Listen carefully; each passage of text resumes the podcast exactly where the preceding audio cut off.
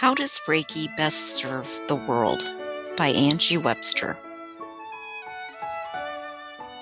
The question of how Reiki truly serves and what its actual purpose is meant to be became a real focus in my life in the last year or so.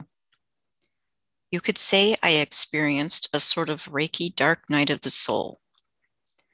It was a spiritual crisis and a physical crisis. I had ongoing health issues, which greatly frustrated me, especially in the beginning. But perhaps even more difficult for me was the fact that I began to feel very cut off from Reiki. I felt disillusioned with the ways I saw it being presented in the world, discussed, and taught. This beautiful spiritual practice, which had supported me for so long, now felt fake and foreign to me and I felt fake for feeling that way. I discontinued all my clients. I stopped writing articles. I took a long sabbatical from my Reiki work and allowed myself to explore my feelings and Reiki. For a while, I continued to do self Reiki practice each morning before meditation. But I felt so disillusioned that this often left me feeling hopeless and upset. Soon, I even began to feel as though Reiki itself wanted me to stop.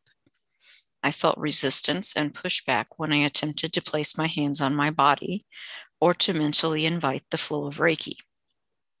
I listened and I stopped for a few months. Instead, I continued to meditate and to ask for inner guidance about what the next step on my path was. In many ways, I felt like Reiki had abandoned me or like perhaps the Reiki part of my life was over. I knew enough to trust that a higher power was guiding me. Even though I didn't want to, I surrendered and waited. I trusted, even though I felt no connection and felt physically and spiritually drained, that I would be shown the way eventually. After all, this was not my first walk through the dark night. I now see this was how Reiki chose to work with me during those months. It was allowing me the space to figure out that Reiki is not something external that I call upon to fix or change something I find unpleasant. It was holding space for me to find that Reiki is part of me, always inside my heart, no matter what I experience. I had said it a million times, but I needed to really have a personal experience with it to truly understand. What I came to understand and value about Reiki during my walk in the darkness is that Reiki is not about denying the dark, avoiding unpleasant realities, and pushing away what we don't want to see or deal with. It isn't about being a psychic or a medium or even sensing energy. Reiki is about honest acceptance of what is. Just like any healthy spiritual path, Reiki helps us to see truth. And it is not just love, light, happiness, and lovely experiences. It includes all things. Reiki is a spiritual tool which teaches us resilience. It allows us to face and acknowledge the difficulties of life without expectations. Not expectations that things will change or that they will go the way we think they should, or that other people will behave as we think they should, or that our bodies and emotions will always feel pleasant. Simply allowing what is to be what it is. Part of my process was remembering that Reiki practice isn't just a hands on practice, it is a meditative practice, which includes the Reiki precepts. When I began working with the precepts again, I started to settle back into this state of being an observer of my own inner world. I could allow what I saw inside me to arise without denial or looking away when I worked with the precept of, I will do my work with honesty. The work was my own inner work, not external work. It was not work meant to make my body change how sick it felt or to change any aspect of my life I was unhappy with. It simply started with resting truthfully with what I saw arise each day in meditation. Ironically, this was exactly where I had started many years before, even before I knew about Reiki. And I remembered that this honesty with myself and allowing of what is naturally created changes in my life, almost without effort. It changed the way my mind worked, allowing it to be more open to new ways of seeing myself and therefore others. It opened me to compassion and brought clarity that led to focus and discipline. It opened me to self responsibility. I was seeing with fresh eyes. The eyes I had when I first began practicing Reiki and when I first began meditating years before that.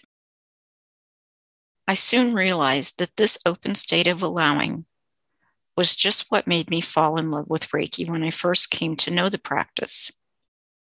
See, when I first became attuned, I had very few people to practice on, but I loved being outdoors. So I would walk in the wooded areas and by the creek and just open my heart and allow loving energy to flow to the land, the water, the animals, the plants, the trees.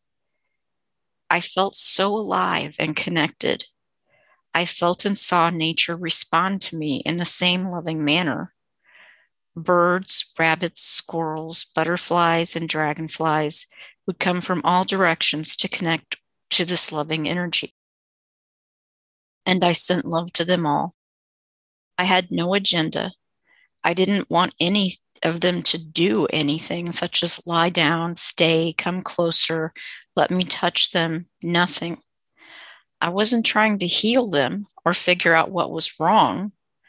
I was simply with them and nature, with what was, and in this loving energy that I now call Reiki. This is how I practice Reiki with animals. In fact, animals don't tend to respond well if you try to focus on fixing them or healing them. But with myself and with people, it became about what needed to be fixed. Even though it crept in subconsciously, I recognized that this was where I had come to in my practice. Reiki had often become about what was wrong, and that was where the focus typically was. But that misses the point because Reiki doesn't need us to find what is wrong. We aren't even qualified to do that as Reiki practitioners. When we focus on what is wrong, we don't leave space for the wholeness of what really is. And while the reality often contains some dark, that darkness must be faced and accepted in order for it to be healed and integrated. Both in our personal Reiki practice and in our work with others, it is deeply important that we work from an open hearted space of allowing. This is how Reiki best serves us and the world. Allow space for all that is in this moment.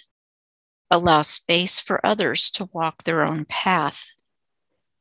Be willing to look deeply and honestly at your own inner world as you work with your personal Reiki practice and accept yourself. Take compassionate care and nurturing self responsibility for your own path. Rather than pushing away the parts of yourself, others, or life that feel unpleasant, see these things as opportunities to observe how your inner world responds.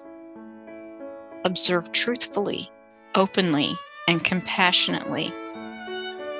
And this leaves room for great healing.